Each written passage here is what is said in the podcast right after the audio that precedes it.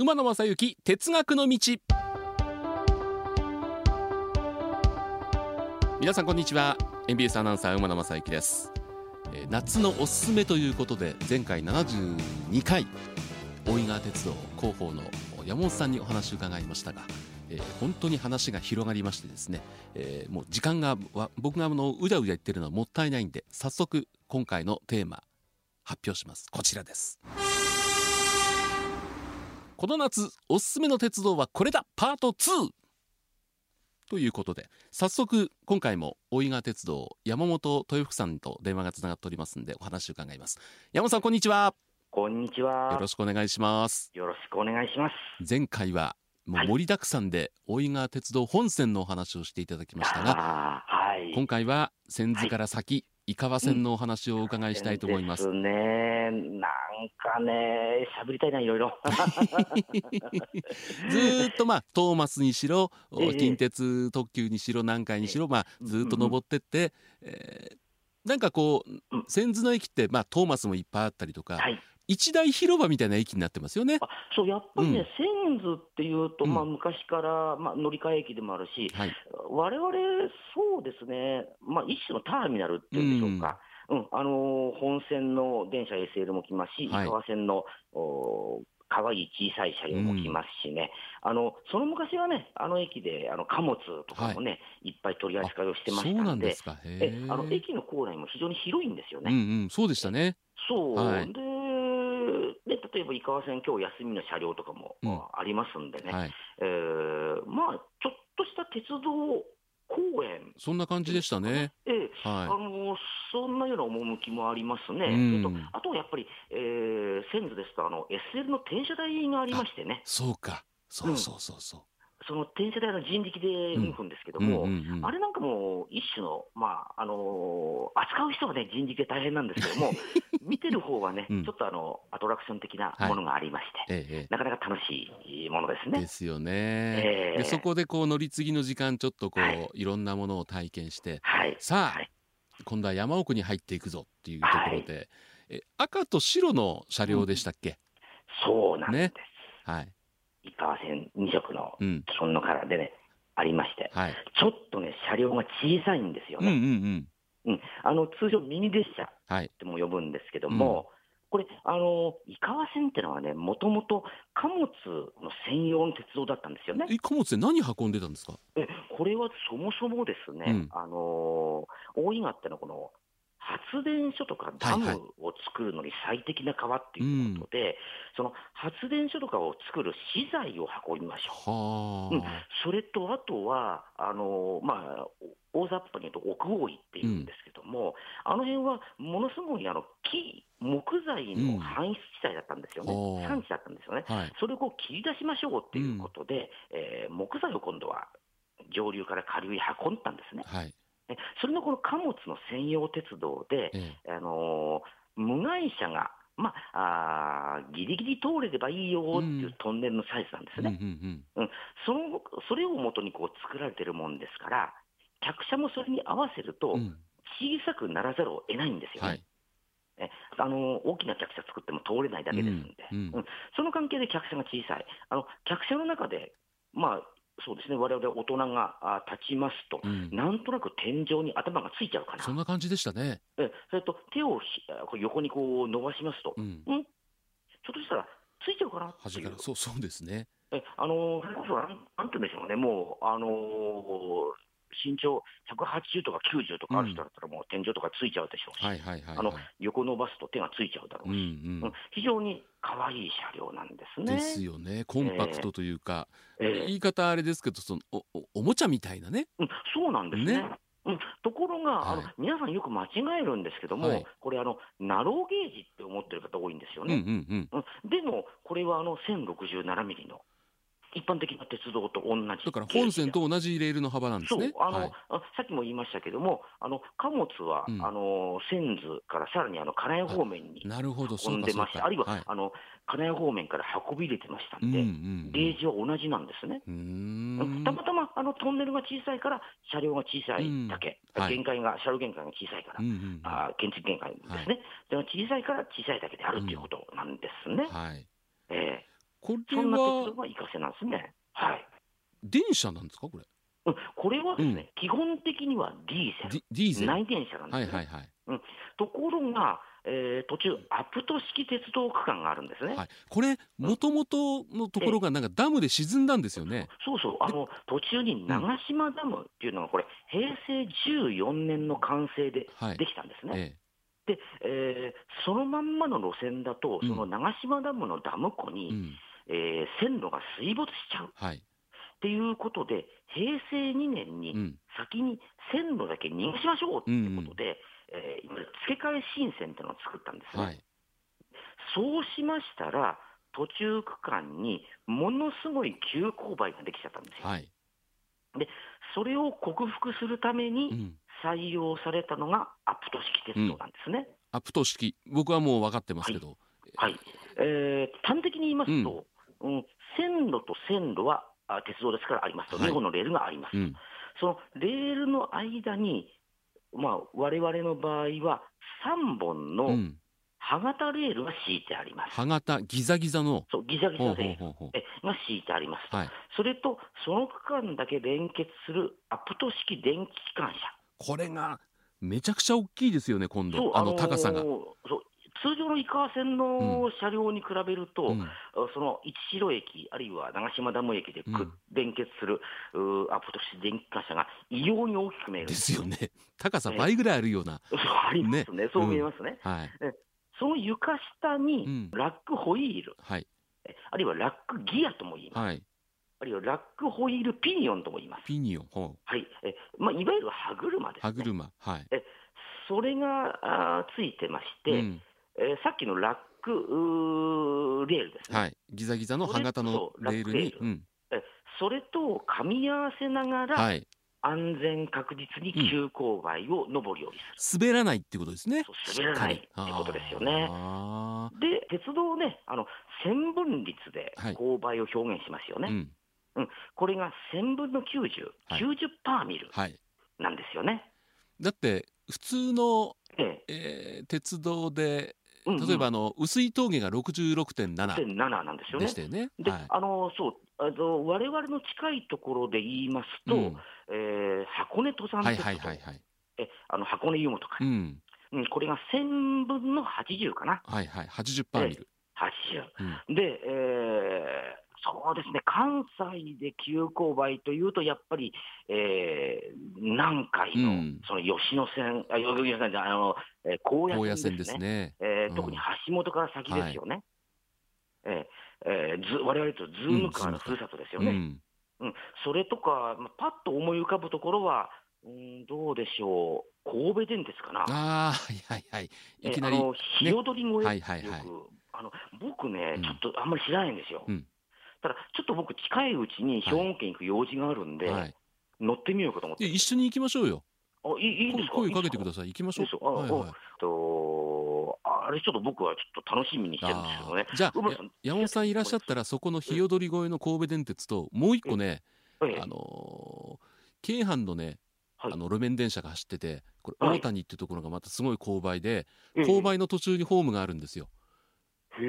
なもんでそのホームにあるベンチは勾配の途中ですからベンチの足が左右で長さが違うんです。うわここじゃあこの2箇所山本さんご案内しますんで。ーうわー。ちょっともうどうせだったらもうそこでいろいろ録音してまたこの番組で流そうかな録音したい。でついでにスタジオ来ていただいてまたちょっといろんなお話をしていただく。いいなあそれ僕やりたい。あのぜひぜひ。僕が訪ねちゃいたい。いいなあいやいやでもこれだけ見どころのある大井川鉄道の方にええそれだけ喜んでいただく関西の鉄道はね 誇らしいですね。僕ね、あの近頃ちょっとね、うんあのはっきり言いますと、僕、正直言って、そんなに鉄道興味なかったんですよ。あそうなんですか？ええはいあのただね、まあ、この広報のお仕事やって、もうかれこれ、本格的にやりだしてもううん14、5年になるんですけども、やっぱり最初のうちはだんだん、よそのところもね、乗っておかなきゃなと思って乗ったんですよね。はい。なんだけど、だんだんでもね、よその鉄道をたの訪ねるの楽しくなあっちゃって、あうん、それで、あのなんか、例えば出張ついでに、ちょっと、うん。あここ寄れるなとかって思って寄ってみたりとかね、はい。それでね、ちょいちょい、なんか、あの乗りに行くのができてきたんですよ。そうそう。山本さん結構フットワーク軽くて23年前も関西いらっしゃった時ふっと MBS に寄っていただいて。そうそうそうそう。いろんなお話を聞かせていそうただいうて。そそう。あのちょっと馬野さん、うん。いますか？って感じでね、ええ行きまして、いいね。そのあれはそう茶屋町ってそうそう茶屋町ですね。はい。なんかね、あの行っちゃいましたね。そうそうそええ。うで山本さん。あえーそうなんかなんで僕ダメなんですよ。あ今のそう大井川鉄道は脱線しちゃダメなんですから。そうあのはい。ー僕今日イカワセの話をするんですそうよね。そうそう。そええ。うでアプトアプト式アプトアプトアプアプト、アプト式で付け替えて、ええ大きい機関車に付け替えて、え一区間、ええ。アプト一城から長島ダム、えでこの区間だけ、えー付け替えるというかうん。あのアプト式電気機関車が増決されるって正しいですあれよね。後ろから押していく感じでしたっけ？えあの基本的にはですね、井川線自体が、うん。あの終点以下の方に登っていくには、はい。えー機関車がうん。線図より坂の下につく、はい それで、えー線図にこう向かうときには、うん。機関車が、えー編成の先頭につく、はい。あのこれ、プッシュプルうん。の運転方式なんですね。はい。常に動力源が、あのー坂下についているってことなんですね。はい。であの坂道を登るときは、えー押し上げる。はい。で、えー坂道を下っていくときは、うん。頭についてこうブレーキの役割を兼ねるってことなんですね。ううんん、抑えになるってことなんでですすね。ね。まああのー鉄道ですので、安全が第一、うん。安全をこの考えた場合に、えーこの運転方式を採用したってことになるんですね。うんね。はい、でこの一駅区間ですけども、そのうん。大型のアプト市の、はい。お車両でええ。え？そう。ここだけほらディーゼルじゃなくて電気ですよね、うん。そう。あのそ電気機関車、ねあのーディーゼルはお休みです。はいえーアプト式電気機関車が、まあ、助っ人に入るってことなんですね。ね電気の力を借りるということですねえ。そうなんですね。ねあのなんか4番打者の海外、えーバッターみたいな感じですね。ええええ力を借りる。ええでこのまあ我々は鉄道ファンとしてはこうんのアプト式の電気機関車の区間、あの降りて連結するシーンとか見られるんですよね。見れまねす、見れます。特に一城駅は、はいあのかぶりつきで見れま。ですすよね。はい。みんな取りなに行きま、すのであの、もんね。あれなんですよ、あの車掌もね、うん。あの一城駅着きますとね、はい。連結風景がありますので、よかったらご覧くださいってアナウンスするんですよ。ええええあの相当遅れてるときはちょっとアナウンスしないんですけども、うんうんまあ通常のダイヤですとねえ、はい。えーまあ大体4分ぐらいかな、5分ぐらいからかかるもんですから、ええあのそうそう見ることのできる風景じゃないので、でね。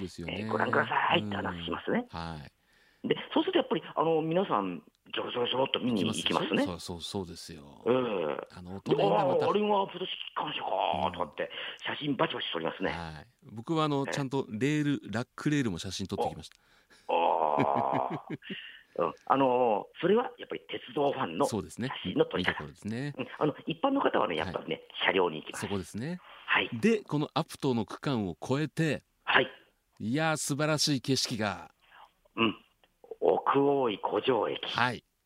えーあのこれがですね、えーまあ、そのださっきの長島ダムのおダム湖、はい。接湖っていうんですけども、うん。そこのダム湖にね、ちょこっと突き出したような半島状の場所があるんですね。はい。そこに奥大井古城駅っていう駅がそうなんですよね。え本当にね、このダム湖にね、ポカッと浮かんでるように見えるんです本ね。当そうですよね。そう、ちょっとこの不思議な駅と言いましょう。はい。えあ光景が非常にね、いわゆる、今のあ流行りの言葉で言いますと、映えるそうなんです。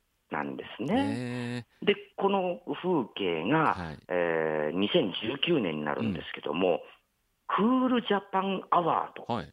というのに選ばれまへした。ーあの海えー日本国内に住うむん。海外の方がはい。投票したはあ日本の素敵な風景はいはい素敵でした。っていうのに選ばれたんですよ。でこれ僕すごいのはええそこの駅にい駅にいるとそのええ駅の前景が見られないんですけどこの。駅の横の橋を渡ってうんうん反対側にこれ行けるんですよね。そうなんです。あのでちょっと高いとこ行くと前景が見られるんですよね。この井川寄りの鉄橋の真横に遊歩道がありまして、はい。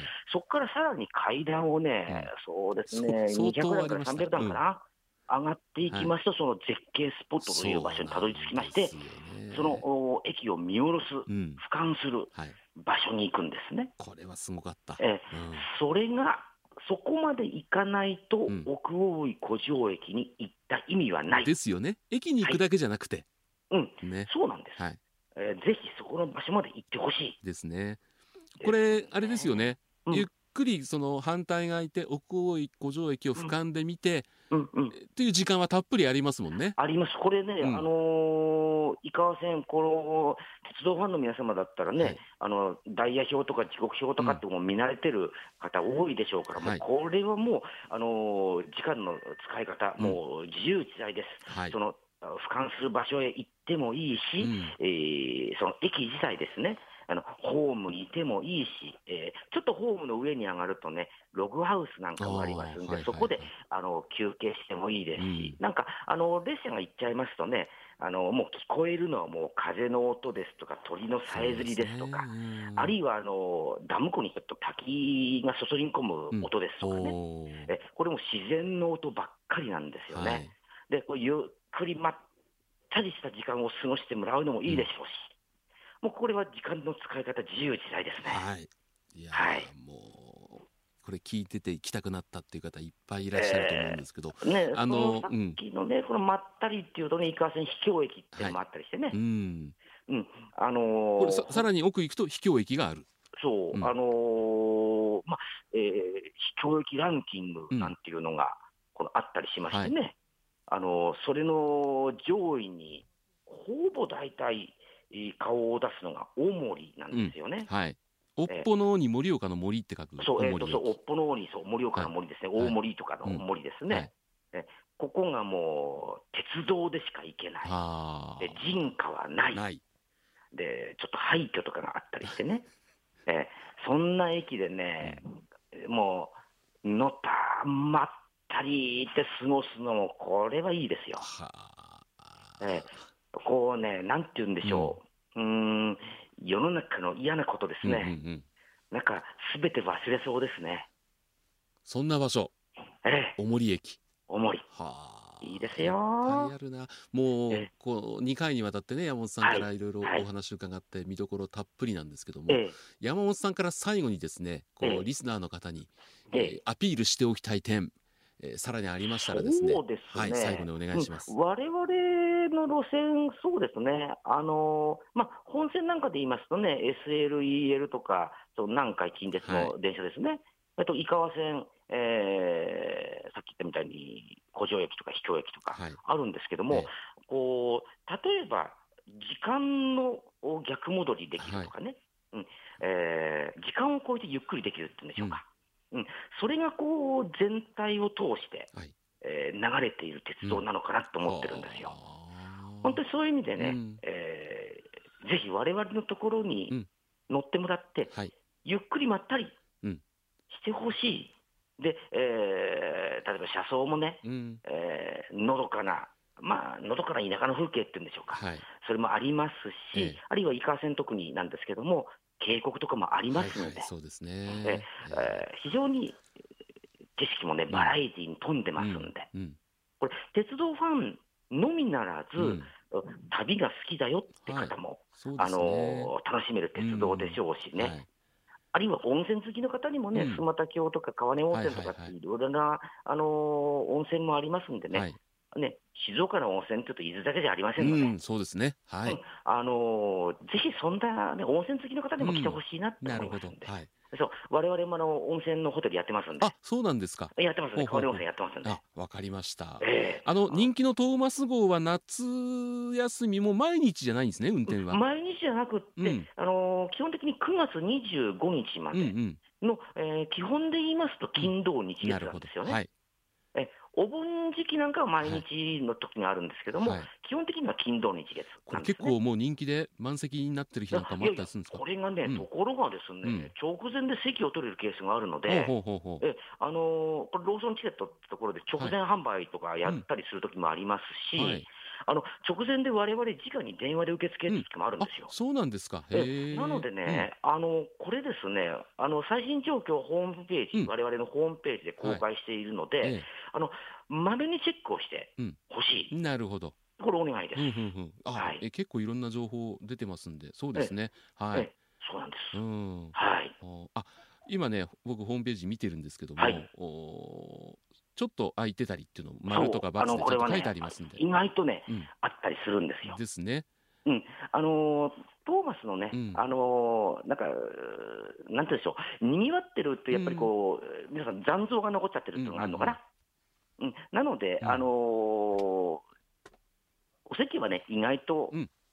余裕があったりもしますんで、ですね。お盆の期間中も週末以外はまだうん。丸まだまだ余裕があったありしますすんでねぜひぜひ。ぜひ、ね。あのそこのところはね、あの大ーもしねホームページ見てえホームページと情か公開してますんで、ねぜひそこでね、情報をはい。仕入れてもらって、えー足運んでいただきたいなと思いますね。えー哲学の道、えーはい。大井川鉄道広報室の山本豊福さんに2回にわたってご出演いただきましたが次回はじゃああの茶屋町に来ていただいてえーもちろんもちろん。対面でちょっといろいろまたお話ししましょもうね、は多分ね、えーっと、これ15分の番組ですか、うはい、何回ぐらい作りましょえーいくらでもできそうですね。今日ももう6分オーバーしてますんで、えーでもあのこれ我々はこのインターネットのええでやってますんで、もええうカットしません。もうほぼほぼこのまま山本さん流しますんで、う。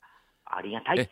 えー皆さんですね、えー大井川鉄道行ってホームでちょっとこう自然体であのぐたっとした方いたら山本さんですね。ああそうあの僕、意外と新家内いることが多くって、うん。はい。あのなんか声かけられることもあるんですよ、僕、それは有名人ですもん鉄道ファンの中で。で、なんか、あのーそうこの前もあったんですけど、な僕でいいんですか、うん。って言って、写真一緒に撮ってくださいってありましたから、我々のこの番組のホームページでも山本さんの写真をこの後公開しますんでえどうぞ、人気者になりますよ山本さん2回にわたってありがとうございました。ありがとうございました、お邪魔しました。はいいえとんでもないです。大井川鉄道株式会社広報室の山本豊福さんに2回にわたってお話を伺って大井川鉄道の魅力を語っていただきました。では皆さんご安全にお過ごしください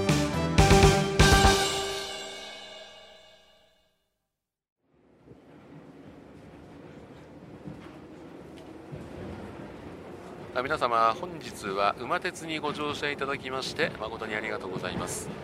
え次は終点茶屋町茶屋町でございます。どなた様もお忘れ物なきようにご準備お願いいたします。馬鉄またのご乗車お待ちしております。